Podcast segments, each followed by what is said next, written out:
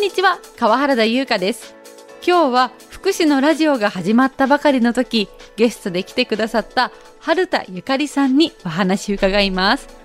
視覚障害の春田さんは、なんと今回、燃ゆる感動鹿児島大会全国障害者スポーツ大会のサウンドテーブルテニスで代表に選ばれたと報告に来てくださいました。そもそもサウンドテーブルテニスとは？ご存じない方も多いと思います。ぜひ聞いてくださいね。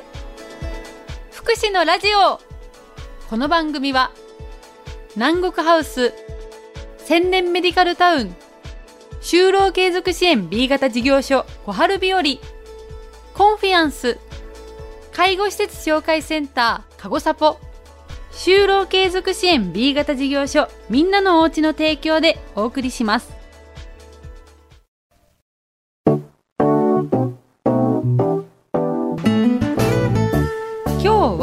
アイメイト鹿児島会長そして鹿児島県視覚障害者団体連合会副会長の春田ゆかりさんにお話を伺いますよろしくお願いしますよろしくお願いします。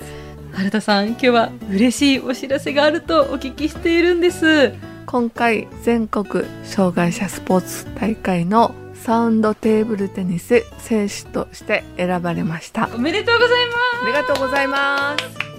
すサウンドテーブルテニスの鹿児島県代表。はい、すごい、はいおめでとうございます。いつからされてたんですかサウンドテーブルテニスは？もう学生時代を数えると30年ぐらい前からやってましあそうなんですね。えー、どんなお気持ちですか？た。すごく緊張してます。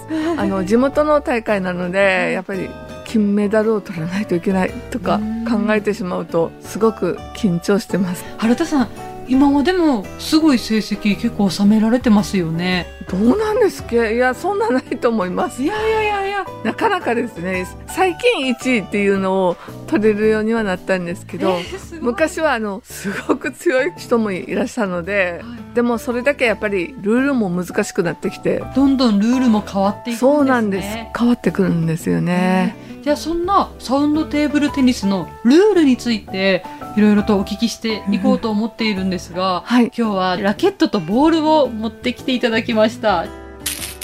ボールに金属が入っていて音が鳴りますね。はい。へこの音を頼りにもともとこの競技は全盲の競技だったので競技ができないので はい。全盲の皆さんが行う競技っておっしゃってたんですけど、どんな方でもできるようにはい。アイマスクをつけてはい。弱視の方が出たい場合はアイマスクをつけて全盲の形で出ます。そしてラケットがラバーがついてないんですよね。両面ラバーがこれは音をカンカンって出さないといけないのでだサーブの時も音がないとホルトって言ってあの。明確な打球音がしていませんという審判のコールがあるともうサーブはダメなんですよ。あ明確な音がしないとはいダメっていうルールもあるんですか、そうなんですじゃあ本当に音を頼りにそう行うスポーツですよね。そうなんです。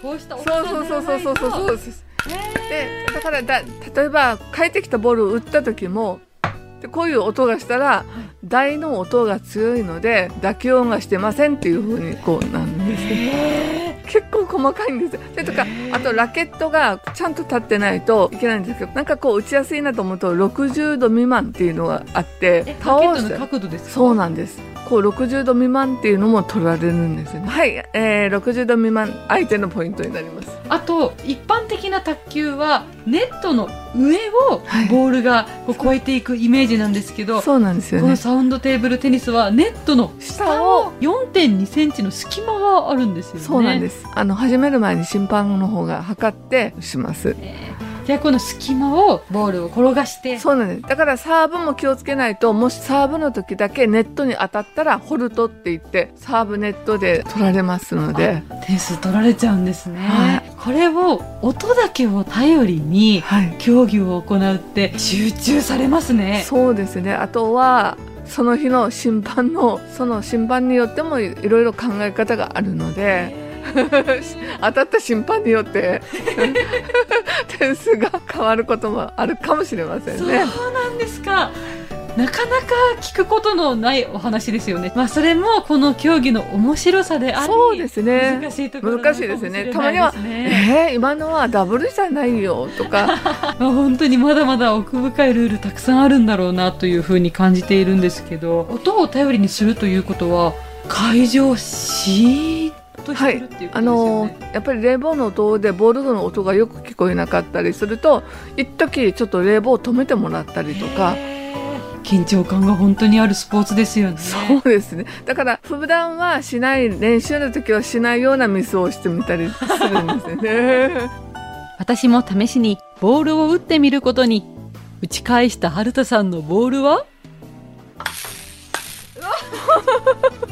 早い これすごい難しいですよね。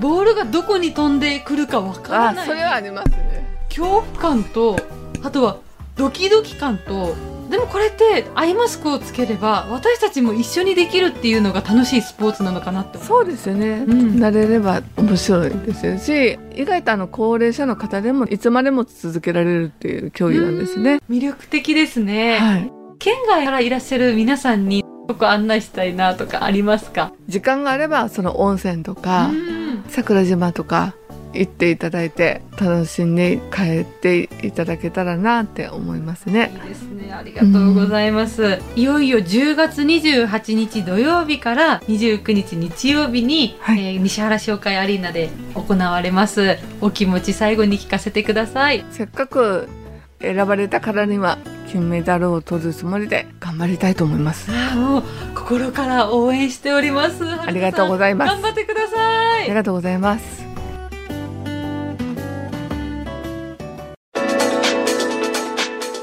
音を頼りに戦うからこその難しさや奥深さを知ることができました。